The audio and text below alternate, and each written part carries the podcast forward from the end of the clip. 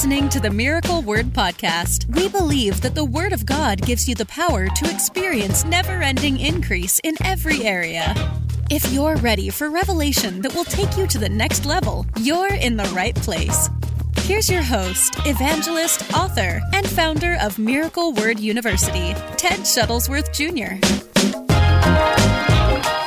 This is going to be a week, I believe, that's going to really, really help people. We get so many questions I get questions through DM, um, questions when I'm in places. So many people, hey, Joanne, so many people asking, you know, I, I really feel like I got a book in me. I really feel like I'm supposed to be writing a book. I just don't know how to take the next steps to write it. Um, you know, there's a lot of questions we get on, well, how do you get started? What tools do you use? Um, you know, what do you have someone write it for you? Is your stuff transcribed from what you've preached? The answer to that, by the way, is no. I always feel like you you get the best outcome, um, especially for a minister, by by sitting down and writing it. It's not wrong to take stuff from things you've preached or taught. I've done that and taken notes of messages I've preached. But I like to sit. Maybe that's just me. I like to sit and actually be able to, um, you know, write out everything I'm going to say rather than transcribing it. But today, what I want to do is I'm going to give you a a way to create a very easy outline for your entire book that will actually allow you to write a great book that'll be interesting. And once again, if you missed yesterday, hey Pam, um, if you missed yesterday, I took yesterday to encourage you as to why you should be writing a book. And I do believe you should. Let me just briefly say again if God has anointed you to do anything whatsoever, doesn't matter what it is, if you have a purpose on your life, if God's anointed you, gifted you, talented you to do something, then I believe it's worth sharing with your generation and how God's using you, what He's using you to do. I believe it's worth sharing. I said yesterday that if something is worth teaching and preaching, then without question, it is definitely worth writing. If it's worth preaching and teaching, then it's definitely worth writing. And um, so I want to encourage you that if you have not um, started or even got come up with a concept or an idea of something that you could release, this week will help you. But one of the things that I want to do today, and this is something I learned uh, from a great man of God who has written tons and tons of books. And um, I'll start by giving you this, and then we'll talk. We'll break it down a little bit. Hey, Mason, We'll break it down a little bit as to uh, the different parts of these and what they mean. But it will definitely, it helped me like immensely. It helped me immensely when I got into to writing. And um, I don't think I knew this right at the beginning when I wrote the first book. Um, but I learned it afterward, and it made an, a, a huge, huge difference.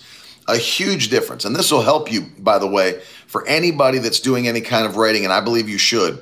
This will help you immensely.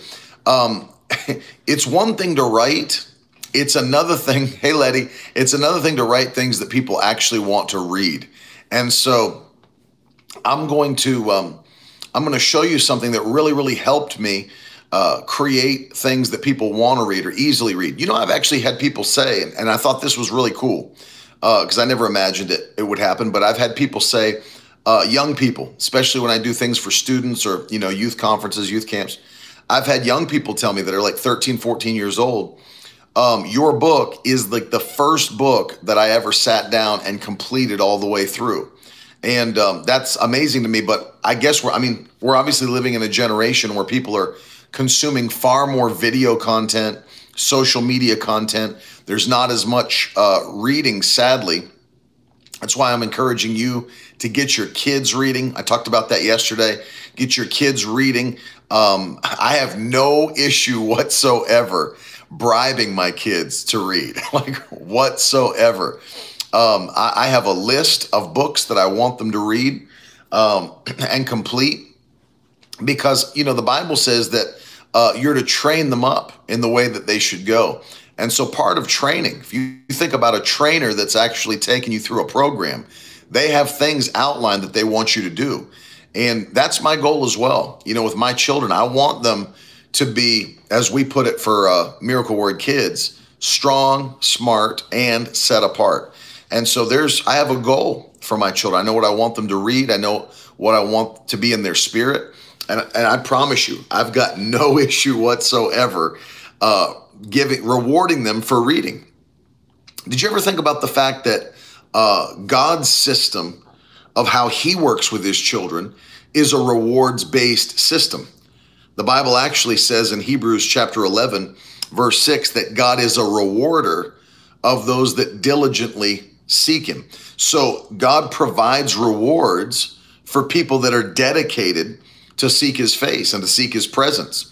If you read Deuteronomy 28, God starts to list all of the rewards that will come upon you if you obey His commandments, His instructions, His word. And so God actually motivates by reward. And I want you to put that in the comments because it's very important. God motivates by reward. He motivates by reward. And so that's the way He wants you to move forward. Faith moves forward for a reward. So important. Faith moves forward for a reward.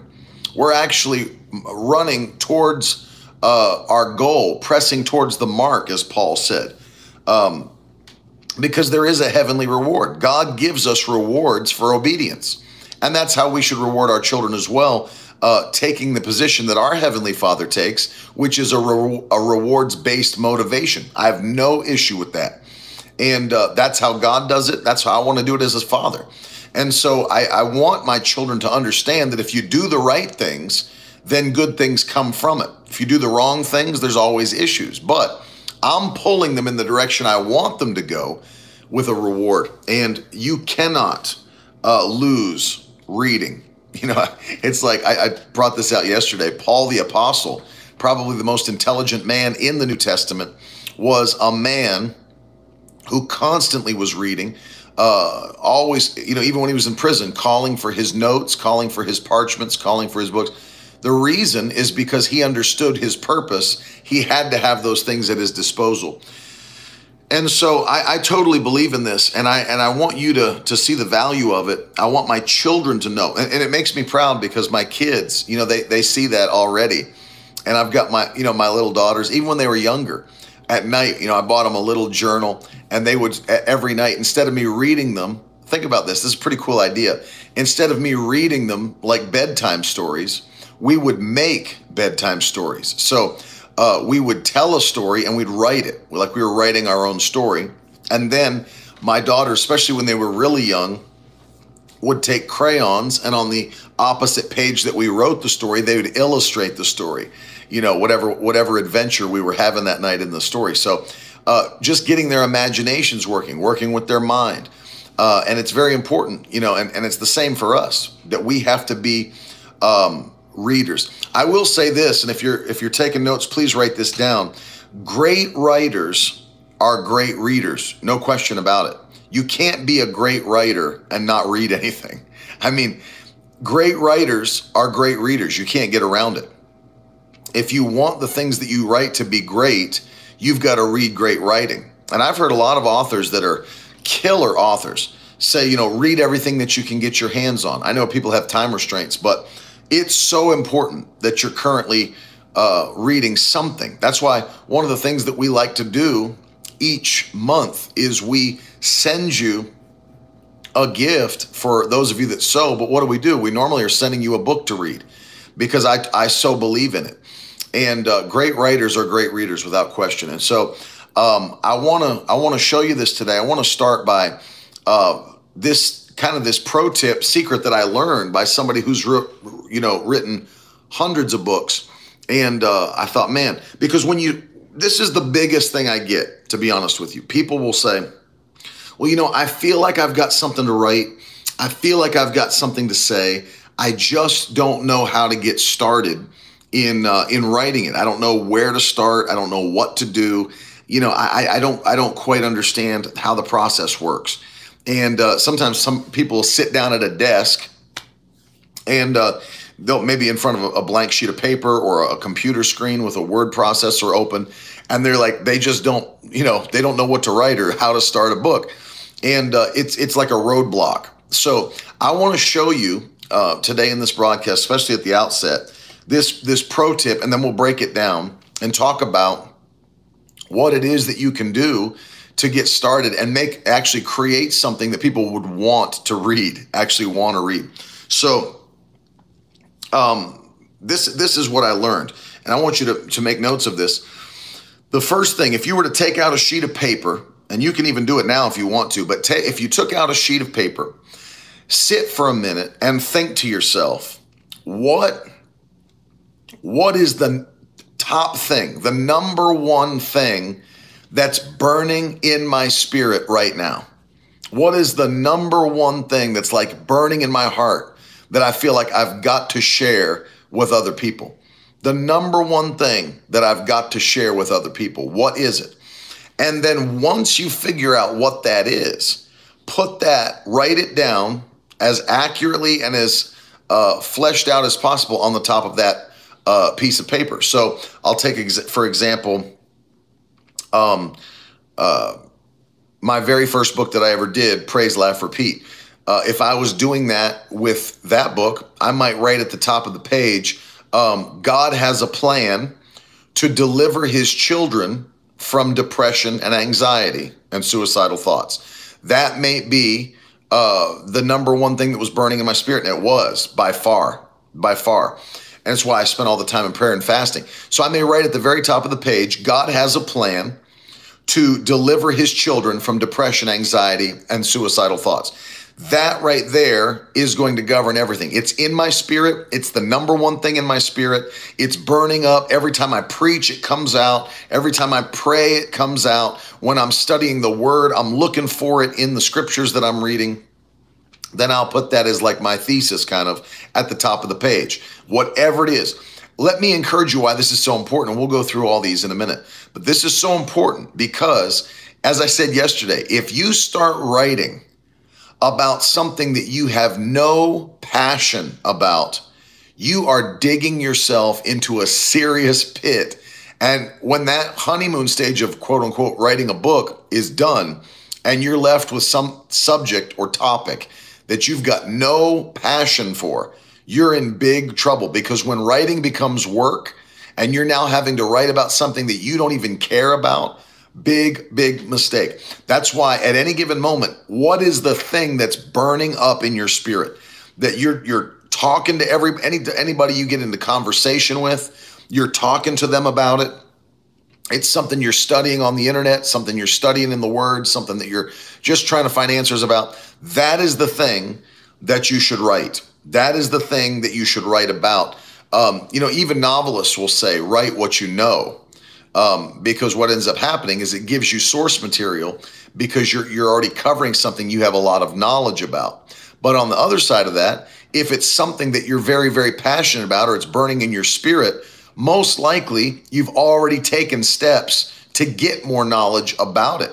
You know, if it's something that you're always talking about, I'm sure you've done 20, 30 Google searches on di- different aspects of that topic. I'm sure you've talked to other people who've told you things. Uh, and so let me encourage you put that thing at the very top of the page. This is what you need to be writing about. Number two, the second thing that this man of God told me. He said, after you've determined that topic that's burning up in your spirit, he said, the next thing you want to do is if you had to sit and think, if I was going to give a presentation on this, what are the eight to 10 most important things that I would tell somebody about this subject? If I was limited, and we just for a good round number, we'll say 10. What are the 10 most important things that I need to tell somebody about this subject? You know, if I'm sitting at a round table, if I was asked to give a talk, whatever it might be, how, what am I going to say about it? Because I know it's an important subject. It continually burns in my spirit. It's it's it's literally something I'm searching, praying about, reading about, talking to others about. So when you talk to other people, what are the 10 things that you feel like you bring up about that? You know, whatever it might be. And uh, you know, talk about that. For me, when I was looking at that subject, I understood that uh, not only did God have a plan to deliver people from depression, anxiety, panic attacks, but there were things that I had been studying and praying about and reading and talking to others and, uh, and, and figuring out. I determined that God had a way of doing what he wanted to do. And as I was discovering those things, I was writing those out, writing them down. What were the avenues out of depression, out of anxiety, out of suicidal thoughts? What were the pathways out of the problem that the enemy had been using to attack God's children? So, whatever you're writing about, whatever that thing is you're extremely passionate about, ask yourself the question what 10 things do I feel like are the most important to tell people about this subject? What is it that I'm trying to get across? If I feel it's so very important, how am I getting this point across to people? And um, you don't have to do this. Sometimes it it it uh, it does you well to think of it in uh, terms of debate because obviously there may be people that would debate your thought process on what you're writing about. I did that myself. You know, one of the, if you can believe it, one of the issues that I faced in writing that book and preaching those messages for Praise, Laugh, Repeat was that there were all kinds of Christians that really, and this blew my mind, I didn't expect it, that pushed back against me because of the fact that they did not view depression, anxiety, suicidal thoughts as a spiritual issue. And so I, I obviously didn't see that coming all the way back then, uh, especially I was younger, um, you know, almost what now coming up on 10 years younger when I was preaching it. And so I, I wasn't necessarily looking at that. But that one of the first things that happened, people started coming out to speak to me and uh, many of them were you know scolding me if you will for for preaching what I was preaching. They did not see depression, anxiety, and suicidal thoughts as spiritual issues. They saw them as psychological issues, um, problems of the mind, maybe a chemical imbalance. Well, now that gave me a whole other area to cover in writing the book. I'll tell you a story. One time I was uh, preaching, and uh, it was at a youth event and one night we had a powerful service where the joy of the Lord was was hitting. I was praying for people to be delivered from depression and anxiety and, and panic attacks. And one of the things that I said during the um, the camp is I said, um, uh, speaking about the power of God, I said that you know God, if you think that God needs a man-made substance to supplement his supernatural power, you don't know the God that I serve.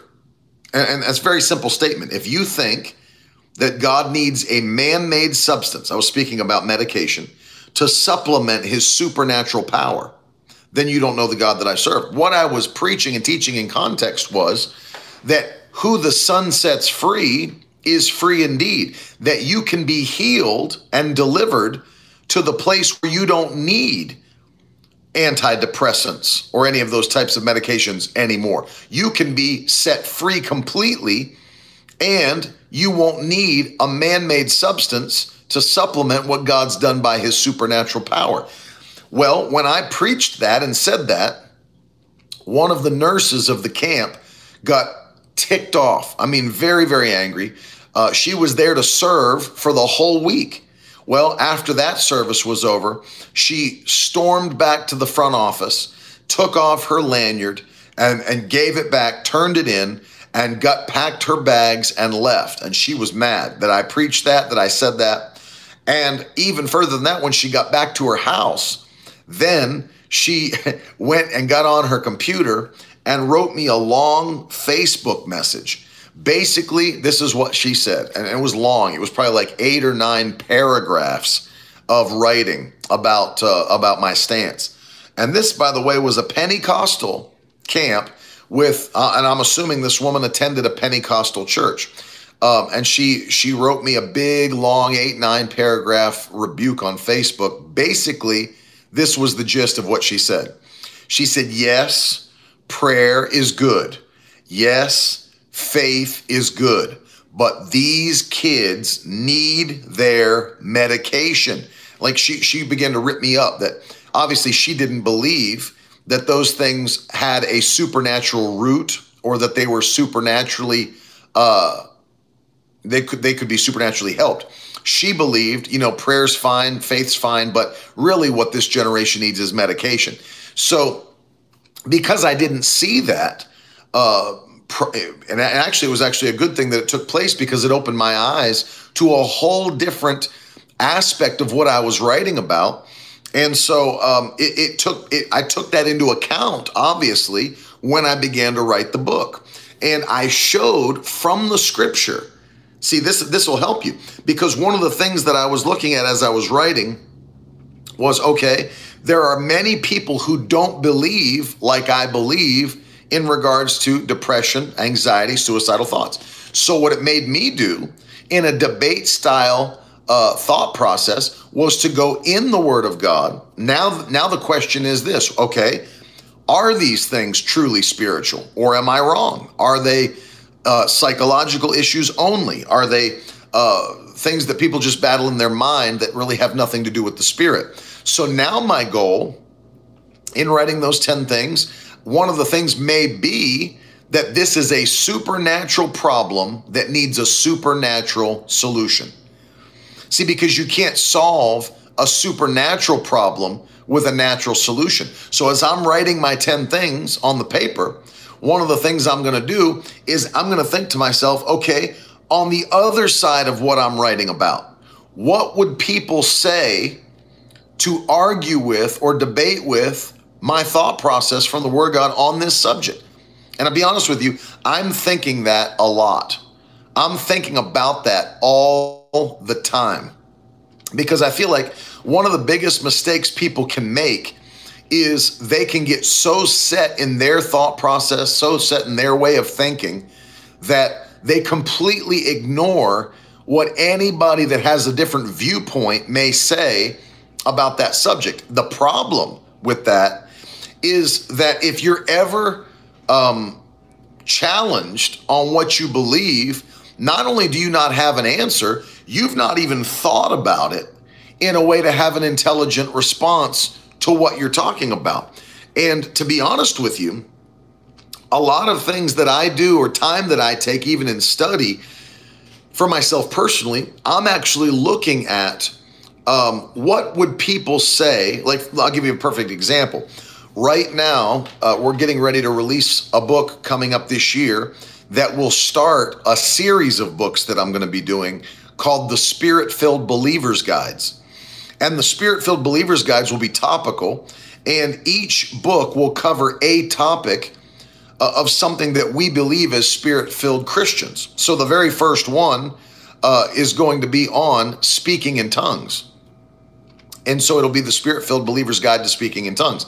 So, in that book, obviously, one of the first things I'm going to do, and I did it in the introduction, I said, okay, what are things that people believe and say about modern day speaking in tongues? You know, what do the naysayers have to say about it? You know, when they try to debunk people being filled with the Spirit and say that's not real and speaking in tongues is fake, it's made up, it's something that people do thinking that it's God and it's really just them babbling on. And so, uh, one of the things that I did in the introduction is listed all of the arguments of that, that people have in this generation against speaking in tongues and then ask questions what is it truly and so what what happens is when you're able to look at what you're writing about from all different sides of that same topic, it gives you a well rounded approach and view to the thing that you're talking about, to the thing that you're writing about, and gives you a far greater command of the subject. Gives you a far greater command of the subject. And you need that. You absolutely need that. You need to know exactly what people would say to disagree with what you wrote. so you're almost thinking like an attorney. You know, okay, I'm going to present this as evidence. What are they going to pre- present as the counter uh, viewpoint of what I'm presenting here? They say, yeah, that's true, but here, but you never, you didn't think of this. It's important to think those thoughts because I've read a lot of Christian books where people didn't even think out the the doctrinal stance that they had, and it literally by one or two sentences, the entire book could be overturned. Like I, I'm being honest with you.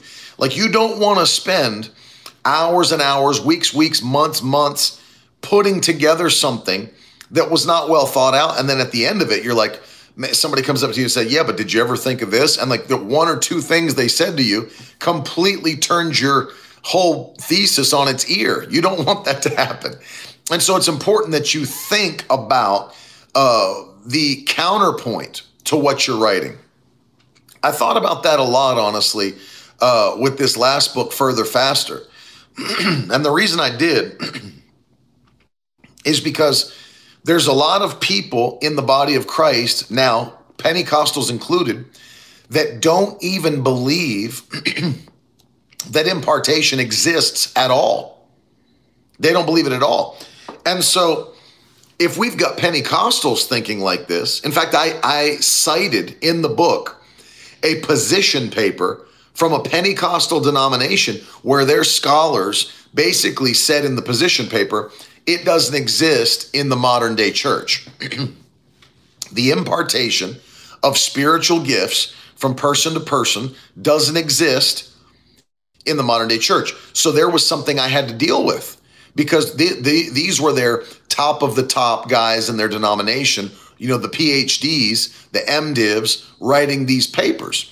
Um, and so the, the, the doctrine of divinity, all those guys.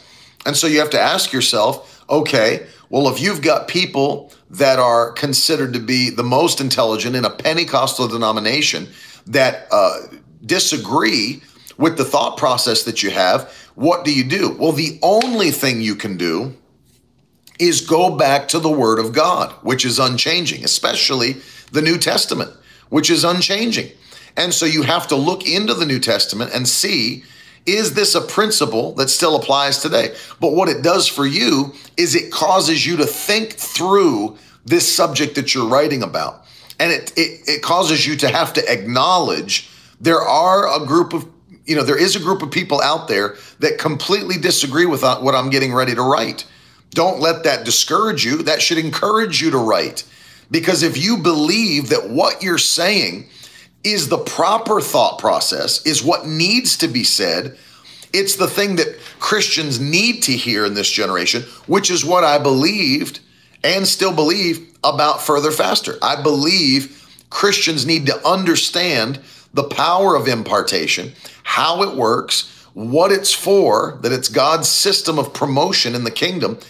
And because I believe in it, because I know that it's scripturally based, God doesn't change, his system does not change, then I believe Christians need to hear about it, especially if it's God's system of promotion in the earth. Christians need to hear. So, do I let people who disagree with the thought of impartation uh, dissuade me from writing this book? No, it actually sets me on fire to, to, to prove what is right by the word of God.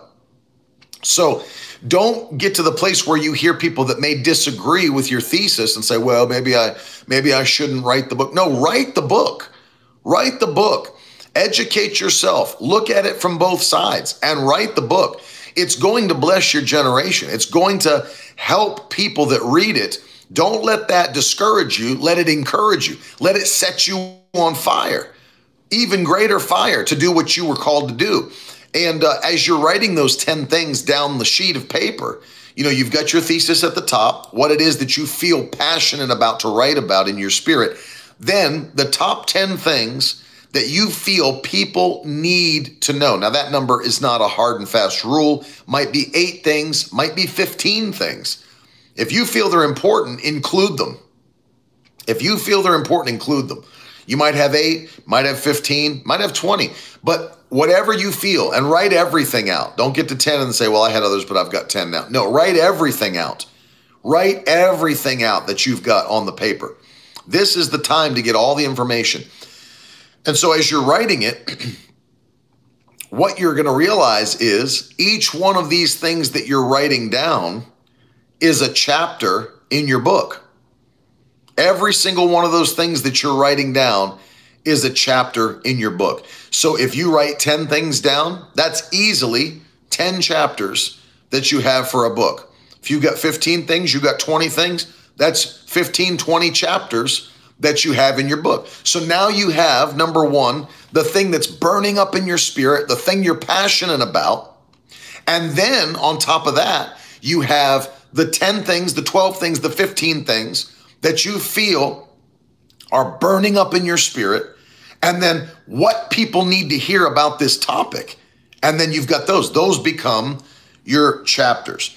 Um, I've spoken to two different people Dr. Mike Murdock, who's written hundreds of books, Dr. John Avanzini, who's written a ton of books. They both basically told me the same thing when it came down to this principle. I think I saw my friend Dr. Jeff on here. Love you, buddy.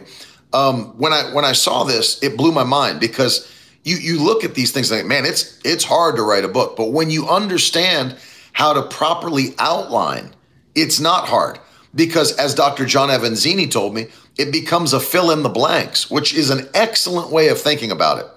Um, I want you to put it in the comments. If I outline, I can fill in the blanks. Put, put that in the comments because this changed my whole writing experience. If I outline, it becomes fill in the blanks. Pop that in the comments. Changed everything for me. Changed everything. And Dr. John told me this. He said, "Listen, if you if you will create a great outline of what God's given you, he said the rest is is literally fill in the blanks. It be, it's a skeleton that you then fully form muscles, you know, joints, fat. Then you wrap a skin around it, and that thing is completed. And so, if you properly outline, so I'm showing you how to do that. You you start with the thing that's burning in your spirit. You then move on. What are the top things? What are the top things that I can uh, tell somebody about this? I've got to get it out. This is what they need to know about this. They must know about it. Those become your chapters. Leave yourself some space. What I do, I'm going to give you a pro tip here because um, this, I will say, and I've taught about this in the Bible study course that we did on Facebook and, and everything. But when I when I found this, I was kind of a disorganized person, as some creatives can be. Uh, not giving myself an excuse, but I was disorganized. When I discovered the Microsoft OneNote app, I cannot uh, say enough. I can't. Oh, there's no way I can overestimate how much this one application changed my whole life and ministry. Because, and at the time when I was choosing, it was between Evernote and Microsoft OneNote. The reason I went with Microsoft OneNote at the time, Evernote may have changed by now, but Microsoft OneNote offers you a hierarchical system to, to log your notes and thoughts. Um, and so it, it basically it's here's the here's the hierarchy hierarchy. It's notebooks, and then every notebook has pay um, has um, tabs, and then every tab has pages. That's the name of the app. It's just it's a note taking app but it allows you to log videos, it allows you to log audio, it allows you to log pictures, it allows you to log uh, typed out, you know, no, notes in a Word document. Uh, you all kinds of stuff. It's it's an amazing it's an amazing application and it's free. But the thing I like about it is that it it backs all these things up between your computer, your tablet, your phone, whatever else, and you can access it via any computer that has an internet connection by logging into your account. Uh, so I keep even my messages that I preach inside this app so that even if I were to leave my iPad at home accidentally with all my notes uh, that I may have, it's all on my phone. You know, I could even log into any computer at any church and get notes from it. So it's it's phenomenal. And so, um, very important, um, very important thing here because when you look at this, you may have here's where i was irresponsible if and i have gotten big on this and I, would i would ask you to please write this in the comments please write this down um, be faithful to log the thoughts of god Be faithful to record the thoughts of God. This is one of the biggest changes I made in my life. I promise you when I tell you this, biggest changes. Be faithful to record the thoughts of God. You know as well as I do, there may be times where the Lord is speaking to us, and maybe we're on a walk, maybe we're at the store, maybe we're doing something else, and we think, yeah, that's, man, that's really good. When I get home, I'm gonna write that down and remember that. Problem is, the longer you wait, the more you forget about what was said. So think about this. Um, have you ever had a dream that was very vivid? And when you woke up out of sleep, you could recount that dream to somebody. You're like, man, I was crazy. I was in a cave and I saw these yellow bats and whatever it might be. But then as you went throughout the day, it's almost like the whole thing faded on you. Have you ever had that happen?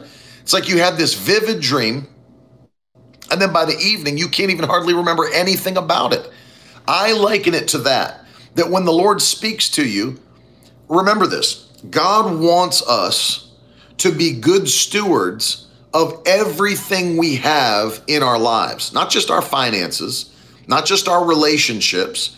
He wants us to be good stewards of everything that we have in our lives, especially the thoughts that He gives us, the inspirations that He gives us, the revelation.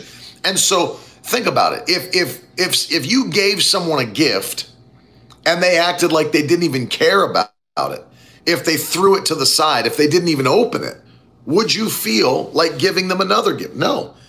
No, because you could tell they didn't care. And one of the things that happens is that God gives seed to the sower.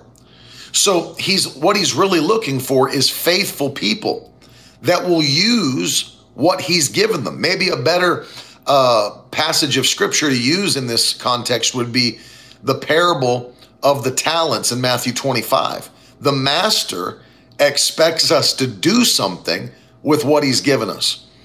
You can write that down. The master expects me to do something with what he's given me. That is huge. That will change your life. I don't look at the things God gives me uh, as though they're not important or they're no, they're valuable thoughts. They are valuable thoughts the the power of um, the power of Microsoft OneNote is that at any given moment, if I'm on a walk, trust me when I tell you this, I'll do like a four mile walk every day, whatever, two mile walk. If I'm on a walk praying in the Holy Ghost or just walking, listening to the word or whatever I'm doing, if God drops something in my spirit, there is no physical exercise, no heart rate that needs to stay up that is more important than what God just dropped in my spirit. I will stop walking if I have to, but I pull that phone out, I flip it open, and I um, I open OneNote and I have a section just for these thoughts, and the the the, the page is actually just called to study, and I'll start writing down specifically everything the Lord just said. Every scripture that he brought to my remembrance, everything, the way I heard it, how I heard it. This happens also. Let me give you a huge tip here. This happens also with ideas for books that the Lord wants me to write. I probably have 15 books right now in the queue, ready to write. And when he gives them to me, think about this. I was sitting in a service one time, and you can't control where the Lord speaks to you. I was sitting in a service and God literally, I promise you, I've never had it happen this quickly before. I'm sitting there and the Lord starts just dumping all of this stuff into my spirit for a book. Well, I mean, I'm like, I'm quickly, frantically opening my OneNote. I sat there and I mean, the Lord delivered to me the entire book with all the content, all the sections, all the scriptures in a matter of 45 minutes. And I'm sitting there. Now, I'm not anywhere close to writing that book yet because I have things that, that have to come before it. But let me tell you, it's all already in OneNote, ready to go. You know, it might be, you know, two years before I'm actually able to get to getting that out and publishing it. But when I get to the place where it's time to start brainstorming and writing, I don't have to go back and say, now, what was that the Lord said to me? Well, what did he, Lord, can you remember, remind me of that? What was the thing you, no, I've got it logged already. It is in my phone, tablet, laptop. It's everywhere. It's ready to go because I have to be faithful to log and record the thoughts of God. It's got to be there for me when I'm ready to go. And see, the things God's showing you are important. The things He's showing you are vitally important. And so here's what I want to encourage you is uh, I would say get it. It's free, and then you can get it on Android, you can get it on Apple, get it everywhere, and use it. Even if you're just using it to record the thoughts of God, and and put those things down. A story may come to you, or you know what? You might be talking to somebody, and they tell you a story, and you say, you know what? That would that would be a great illustration for a book I'm going to write immediately sit down and log that story into the OneNote folder, you know, whatever it is. Um, be a catch-all of information. If you're scroll, here's another function that I really love. If you're studying things online on, on your web browser on your phone, just reading articles, reading reports, statistics, whatever, anytime you come across something that you could use in your book, it's a one-click press away from sending that whole article into OneNote. It does it for you. It clips the article and places it in, into a page in your OneNote account. It's excellent for research. So as you're doing these things, you're writing the 10. What are those? They're your chapters. They're your chapters. But I, I'm encouraging you to do all this in OneNote. The thing at the top that you feel is, is that you're most passionate about, then the things underneath, but leave yourself some room. And then here's what happens. Once you come up with the 10 things the 15 things, the 20 things that you feel people must know about this subject you're talking about. Here's where you start filling in some blanks. Um, the next thing you want to do is for each of those thoughts, I want you to find three to five verses of scripture that back up the thing you want to say about that subject. Find three to five verses of scripture. Of course, everything we do needs to be based on the word of God. So if I'm giving advice to a, a someone that's a Christian, it's got to come from God's word in context. And so what I want to do is I want to open that up. Uh, under each one of those things, I put three to five verses of scripture that uh, back up that point or what I'm saying. Log that in there.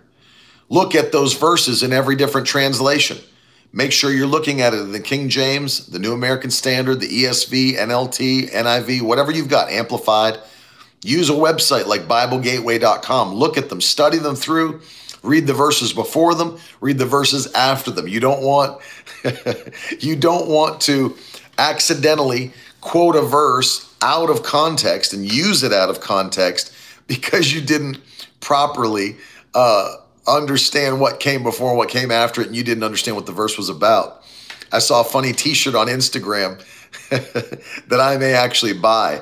It said, I can do all things through a verse quoted out of context, which is, I completely understand. I'll give you a funny story about that being completely transparent. I was preaching one time, and my father and mother were in the crowd. and I turned to that passage in the book of Genesis where Abraham is in his camp and three figures come to him. He tells them, Please stop, come into my camp. Uh, let me fix you something to eat. If you've ever read that passage in the book of Genesis.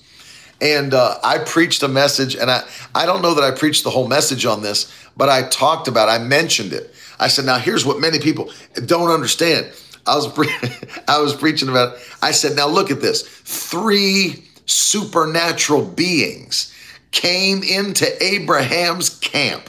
I said, what you need to realize about this passage is that that was the Trinity showing up to meet with Abraham in the uh, in the in the old covenant. It was the Father, it was the pre-incarnate Son, and it was the Holy Ghost. You know, I, I was I was I was going off on how the Trinity uh, appeared to Abraham. And um, I, I quit there and moved on to another thing. After the service, we were kind of, I think we were going to eat or something. And my mom and dad were walking with me. And my mom says, she says, Ted, wasn't wasn't that powerful what Teddy brought out in that message today? That that was the Trinity that met with Abraham. And my dad said, Not really. he said, Not really. She said, Wasn't that powerful? Wasn't that powerful what he brought out about the tree? Not really. And uh, I kind of I was like, What? And then, you know, then I looked back. So I went back and as uh, I was very young at the time, I think I was just out of Bible school. And I went back and read the whole thing in context. Well, if you read the story in context, then what you'll recognize was the Lord God showed up to meet with Abraham. The two other supernatural beings that were with him are clearly defined shortly after. They were two angels, and they were the two angels that God, from that moment, sent into Sodom and Gomorrah to go meet with Lot and his family to pull them out of the cities before destruction came upon the city. So it was not Jesus and it was not the Holy Spirit, it was two angels that were accompanying the Lord. And uh, that's what I mean is that that's that's a um, that's an extreme uh, case of that. Obviously, I was way off there, but at the same time, um, you don't want that to happen at any level with something you're trying to teach or use. Where it's like somebody goes back and studies the whole passage and like that's not even what that was talking about. They they they weren't even talking about that. And uh, so you need to read before it. You need to read after it, and make sure that what you're saying is in context uh, to how it's written in the scripture. So three to five verses that are underneath each one of those points. Then what you want to do is the next thing that I that, that, that I encourage people to do is then find one or two stories uh, that you can use as illustrations that will um, back up that thought process. You know, I cannot, and let, let me just be very, very honest with you. Um, I cannot say enough about storytelling. I may take one of the days this week and just do the entire thing sto- on storytelling because I cannot tell you enough how vitally important it is to tell stories when you're teaching and when you're writing. Stories are, I, I, I promise you, I cannot, I cannot overestimate the importance of a story. Uh, Jesus was a master storyteller. And the reason for that is because he understood the makeup of the human mind. That a story, now think about this, before there were, were written histories, any of that, we had what we called the oral tradition. And that was when histories were passed down from generation to generation, but they were told as stories and the stories were passed down from generation to generation and they were remembered. And and and still today stories hold a, a powerful place in our society and culture. But think about this. Have you ever uh, let's just do a test. Have you ever listened to a preacher preach? Maybe to this day you can still remember it. You could not tell me what he preached about seven years ago but he told a story during his message that stuck with you. And to this day, seven years later, whatever it may be, you still remember the story and you still tell the story to other people. Put a hand up in the comments section if that is true of, of you, that you can remember the story they told. You couldn't tell me the verses they used. You could not tell me the title of the sermon. You couldn't tell me the three points, but you could remember the story that they told. It made you laugh, it made you cry, whatever. And you have told that story to other people. There's a reason, look at all the hands. There's a reason that that's true. And it's because our minds are wired to run with and remember stories. It's just how we're made up. Stories allow us to capture a principle that we can take with us. That's why we had fables. That's why there were, uh, you know, old wives' tales. That's why we have uh, urban legends. It's why we have, and it's why Jesus used parables. It's why Jesus used parables. Think about the fact that Jesus always taught them in parables. Why did he do that? Listen, why did he teach parables over principles? He tucked the principles into the parables. Why? Because a parable is a vehicle that allows a principle to stay in your mind. That's something you need to write down and put it in the comments.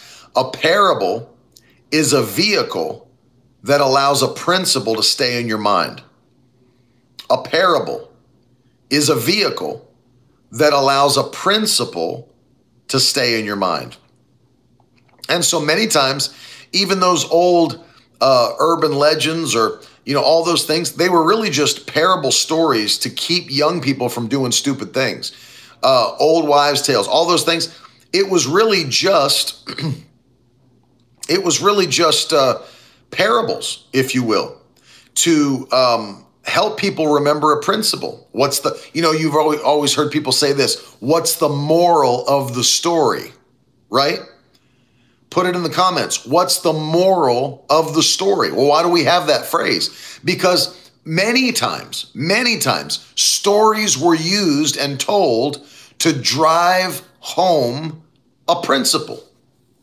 But people knew that if we would wrap the principle in a story, it's much easier to remember a story than this long line of teaching that you may have encountered with somebody. So Jesus used it. All of the greatest, all of the greatest speakers of all time have used stories and parables to get their points across. Your book needs to be no different. It needs to be no different. Um, I will say this the first time I attempted writing a, a, book, this was before Praise Laugh Repeat, and I ended up scrapping it. Um, the first time I attempted to write a book, um, and my, my sister in law, Carolyn's sister, who is uh, now she's an attorney, but she was a teacher. She she uh, was teaching English. She's phenomenal. She's phenomenal. She was my copy editor at the time, not just proofreader, but my copy editor, which is, I'll get into that later. But I started submitting all these uh, chapters to her. And I was saying, hey, check this out. It's a book I'm writing. And she was going through it. And um, I said, I, you know, I really do want your feedback. I don't want you to just copy edit this stuff and and and and proofread it. I, I do want your feedback, being especially being that this is my first book. And uh, I learned so much from her in the process of uh, you know three four books we did together. Um, but this was the this is what she said to me, and she said, "Well, she said everything you're saying is right." She said, "You know every everything you're saying, uh, the principles are correct." No question. The principles are correct. Uh, she said, but it, the, the whole thing is principles. She said, you know, basically, here's how your book goes the Bible says this, so you need to do this. The Bible says this, so you need to do this. The Bible says this, so you need to do this. She said, that's your whole book. She said, that's an extremely laborious book to read. And that's why even Jesus didn't teach that way. He didn't say, you know, the Torah says this, the Tanakh says this, so you need to do this. he didn't he didn't do it. He actually used parables and stories to get those principles embedded in the hearts of the listener and to prick the hearts of the listener. And so the biggest, and I can tell you that this is the biggest benefit that I had with working with my sister in law, who helped me immensely. The largest takeaway that I could impart to you today, the knowledge of this, is use stories in abundance.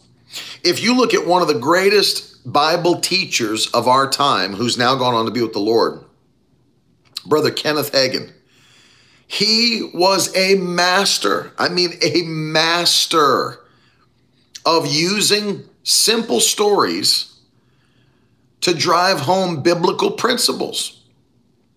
I mean, literally, he would use simple stories to drive home biblical principles. And he was a master at it. He could reach the common man with stories and parables. And his, his stories were true. I mean, they were true stories. But it's amazing that people can take the faith teaching that God anointed Brother Hagin to deliver to the body of Christ and still to this day run with it and remember the stories that he told in order to get these points across. And there are tons of people who were impacted by his ministry that are still to this day telling his stories. They're telling his stories that he told when he was preaching and teaching. Why? Because stories stay with you. Stories stay with you. And the largest thing that I was able to take away from that from that lesson, from the lesson of the book that I scrapped, uh, was tell more stories. I'm going to take all of tomorrow, by the way, to teach on the power of storytelling because it needs to be talked about. And I'm going to give you some books to read as well. I'll give you two phenomenal books uh, that'll help you understand the power of storytelling and how you can incorporate it into your own writing. But let me say this. Inside those inside those 10 to 12 things you wrote down you need to have three to five scriptures to back up what you're uh, teaching. You need to put some stories in there. And if you'd like to put some facts put some statistics put some history. That's the third thing. Facts statistics history to also if you want to back up your thought process even more you've got the word you've got stories or illustrations and stack, uh, stats statistics uh, truth, facts, whatever, history. If you want to go back into history and show this principle, that's fine. But it's it's now look at this. Now look what you have after just three steps. Look what you have. The now now you've got what you're writing about. You've got the 10 to 12 to 15 things that you want to say. Those are your chapters. Inside your chapters, You've got all your scriptures laid out. You've got your stories laid out. You've got your statistics laid out. You've got history laid out. The, la- the last thing you have to do is just fill in the blanks and write and connect those dots together. Now you're just creating transitions between the scriptures, the stories, the facts, the statistics, the histories. And literally, you have written your book that you've written your book. And it's something interesting to read because you laid it out properly, you outlined it properly. I would say this to keep your book interesting, it does help. I will say this it does help to start each chapter. You don't have to do this, but I've noticed a lot of good authors, great authors, do this it does help to start your chapter with some sort of a hook that hooks the reader into wanting to read that chapter and complete that chapter.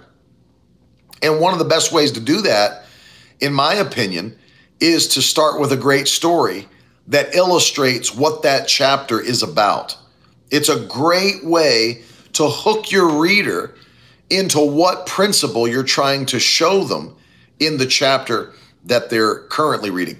And uh, again, I cannot say, I cannot say enough. And I agree with you, Neil, too. Is um, you know, make that beginning, make that beginning of your book a phenomenal beginning. Work hard on the intro of that book because if someone picks your book up and hates it, feels like they're crawling through the first chapter because it's just so it's it's poorly written. It's it's it's not interesting to read. It doesn't catch their attention. They're going to set it down and you've created a first impression. They're not going to pick it back up again. You get a little bit of an opportunity to make an impression on somebody and we'll talk about impressions this week as well. You make an impression with your cover design. You make an impression with the blurb on the back. You make an impression with the first chapter and and and you've got a limited a, amount of time and ability to actually hook this person into wanting to read your book it goes beyond just your relationship with them what if it's somebody you don't even know What if it's somebody you've never even met? If they were to just not know you, but pick your book up, th- that is to say that they even did pick your book up off the shelf in the midst of a bunch of other books because they liked your cover. That's why they're going to pick it up. They like the look of the cover. They'll pick it up, maybe the title caught them, but then, you know, they read the blurb. If they like the blurb, they might open and leaf through the book a little bit. You get a limited time to make uh yeah, good to great an awesome 1 billion. Awesome one. Um so understand this. You have a limited amount of time to make an impression and to hook the reader to hook the reader. You've got to have great content, but you have to present. I know tons of people they have great content, but they they have zero they took zero time organizing their content in an in a digestible way for the person they're presenting it to. What's the point? You've got you've got great great content and you presented it to somebody in a way they don't even want to read it. It's a travesty. Don't take great content that God's given you and not be faithful to present it in a way that uh, people want to ingest it and take it in. It's on you to make those impressions count. And it's on you. One of the first ways to do that is to have a great organization of your book. And that's what I'm going over today is quickly outlining that book, making sure that it's something you're passionate about because trust me when I tell you, passion will come through in your writing. It will just it just like the same way it comes through in your talking. It comes through in conversation. You know, you can tell when somebody's talking to you about something they're passionate about. You can be like, "Man, I can tell you really you really like this. You really like this subject. You're really passionate about this, huh?" Yeah, I love talking about this. It comes out in your speaking, but guess what? It also comes out in your writing. It comes out in your writing. So it's so very important for you to make sure it's something you're passionate about.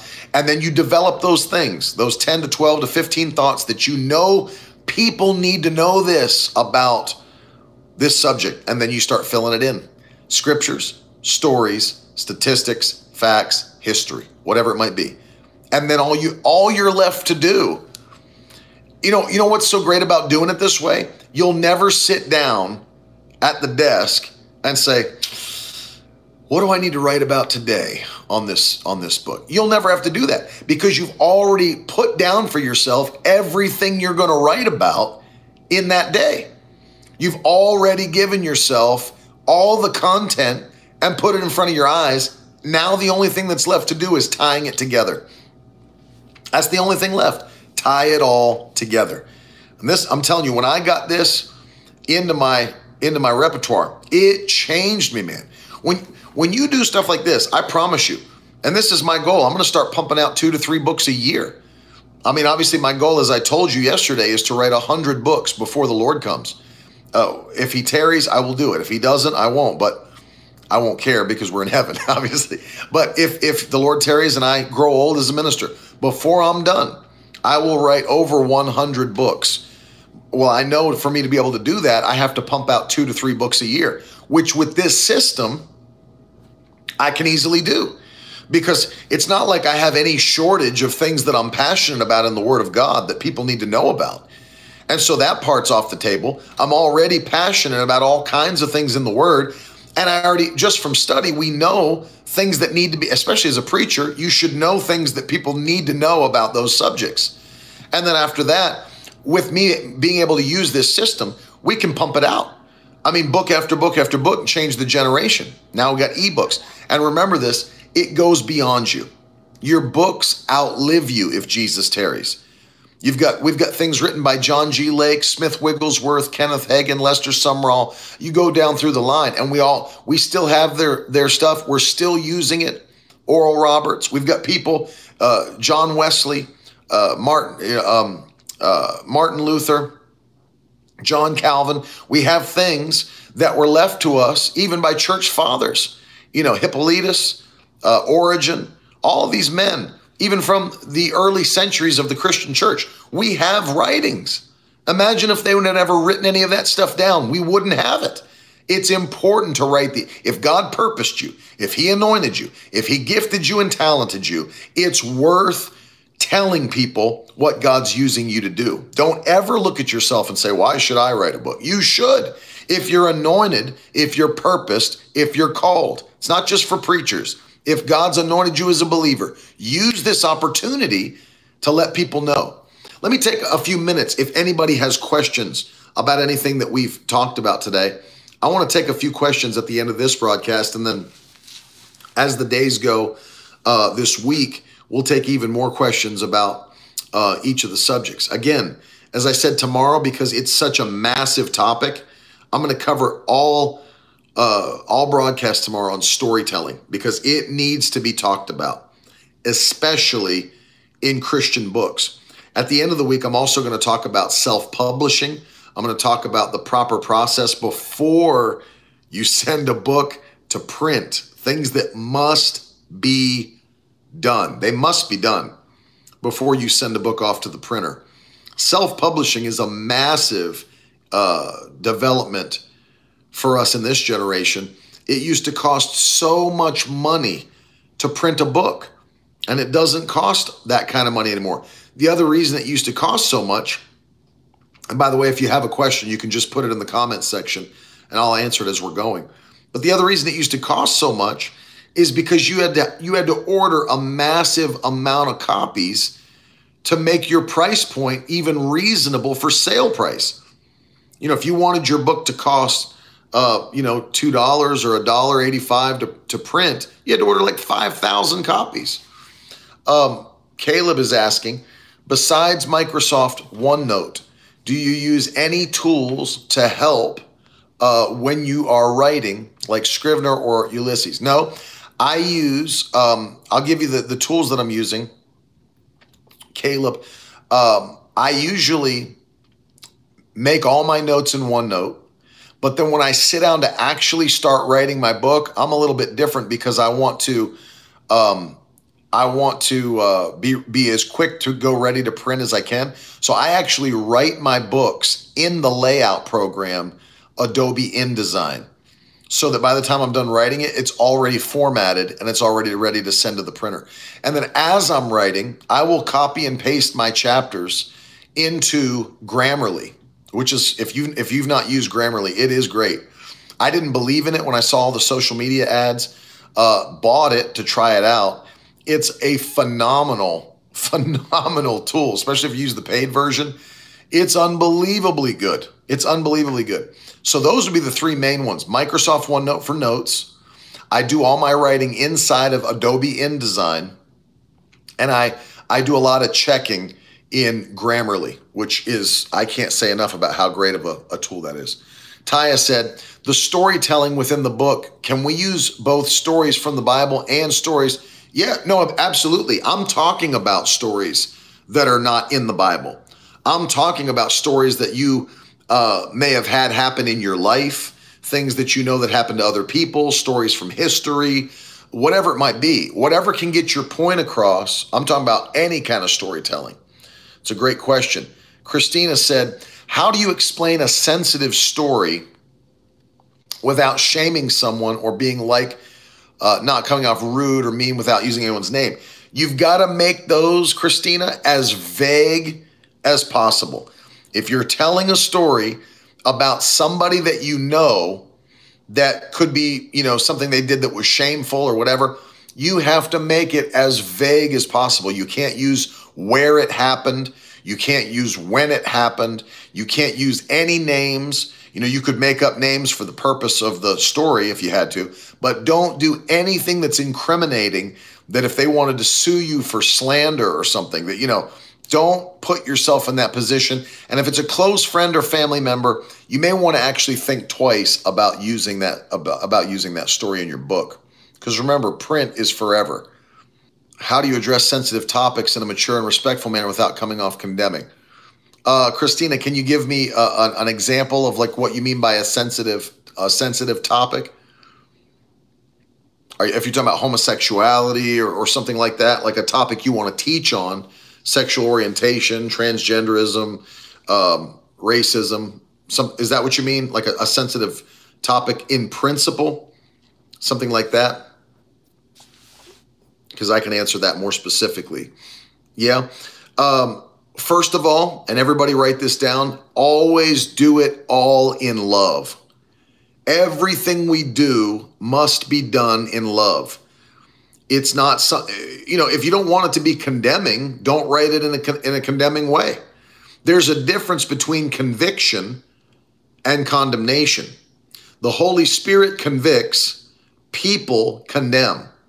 So if I'm writing, let's say about, you know, L, uh, the LGBTQ community or something, or whatever that might be, I'm writing to them as my potential brothers and sisters in Christ. They'll be saved. I don't want to say something that's going to uh, destroy my ability to minister to them. Now, I'm not talking about watering down the truth. We, we speak the truth in love, the Bible says. So, how would I speak to someone who I love with all my heart that I knew was doing something that was damaging to their life, damaging to their future, their eternity? How would I speak to them? That's wonderful, Ty. I'm looking forward to you completing it. How would I speak to somebody that, you know, I love with all my heart? I don't want to see them destroyed. I don't want to see them go to hell. How would I do that? Um, while I don't follow John MacArthur's ministry because he completely believes uh, he believes completely differently than than I believe and probably you believe, especially about the Holy Spirit. Um, I did see a clip on YouTube of Pastor John MacArthur speaking it, about homosexuality. Can homosexuals be Christians? Uh, will homosexuals go to heaven? While there were two homosexuals on the panel sitting next to him uh, while he was being asked. And the, the host of the show asked him, and he literally turned and spoke. It was the greatest uh, display of somebody saying something um, with total truth, total truth. Like he did not back off the scripture one iota, but also uh, in a way that let them know I don't want to see you go to hell. You know, I want to see you go to heaven. Uh, but here's the truth this is what the Bible says, it's what we believe. We don't back off of what we believe. So it's a great question, but you've got to do everything in love. Phenomenal question. Any other questions today? I'll give you one more minute if you if anybody else has anything they want to ask. Because I, it is important. I want you guys to have a great understanding of this before uh, the week comes to an end. Because I want to see what God has given you, what you're anointed to do, what you're gifted to do. I want to see it impact your generation because it will. There's no reason God would anoint you, gift you, talent you if he, he didn't expect you to impact your generation. He absolutely does. Absolutely does. Love you, Caleb. Let me pray for those of you that are on today. Father, I pray for those that are watching, those that watch the replay, those that are listening to the podcast. I ask you, Lord, in Jesus' name, give them a spirit of wisdom and revelation. I pray in Jesus' name you'd open their eyes, show them what they've never seen, give them a boldness and a confidence to release what you've placed in their spirit and make them impactful for the kingdom. Set us on fire today with a brand new fire in the Holy Ghost to do what needs to be done before Jesus comes back. There's work to be done. Anoint us to be impactful workers in Jesus' mighty name. We thank you for it. We give you praise and glory. Amen. We're still here in Moorefield. The revival continues through the week. The 10 is up. We're having people saved every night. We think we're over 125 salvations already. God's moving. People are being healed. It's phenomenal. Uh, if you'd like to take a minute, partner with our ministry, you can go to miracleword.com and set up whatever the Lord tells you to do. You know there's something you can do to sow monthly to be a part of what God's doing through this ministry. And uh, we say thank you. Definitely, definitely appreciate you. And um, go to miracleword.com. You can fill out the form on Give or Partner page. And uh, and sow monthly, we love you. We appreciate you. We'll we will uh, send you a gift as well this month and next. Uh, Taya said, "You guys, we're not streaming the revival because it's outdoors in the middle of nowhere with no internet connection. We're in a field in the middle of West Virginia mountains with nothing, so it's not really a way for us to do it." Taylor said, "I don't want to get off topic, but I'm also interested in which tools you use for your graphics and your studio equipment." Um, Taylor, that's a completely different uh, broadcast, which I will do when I get back to the studio maybe we'll do it and show um, all the tools we're using for live streaming and uh, lower thirds and graphics and all that. I think that would be a good one because people are wondering, especially now, how do you do, um, how do you do this, and especially in a time where everybody's kind of closed down.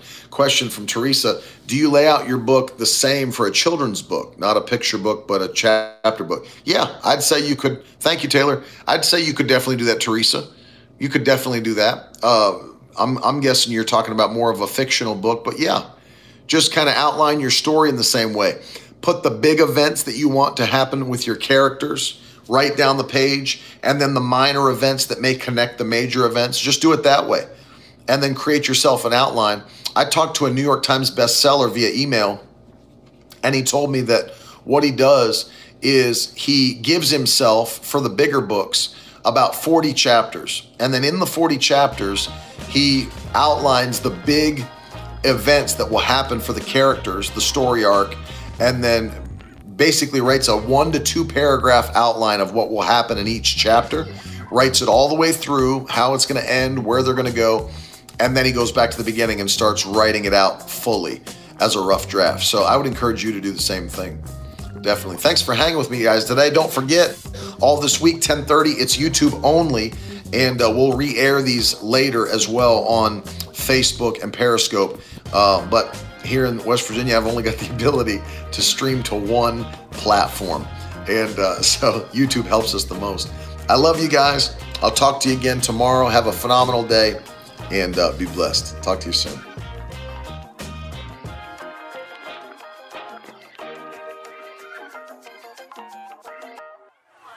Now that's the stuff leaders should be made of.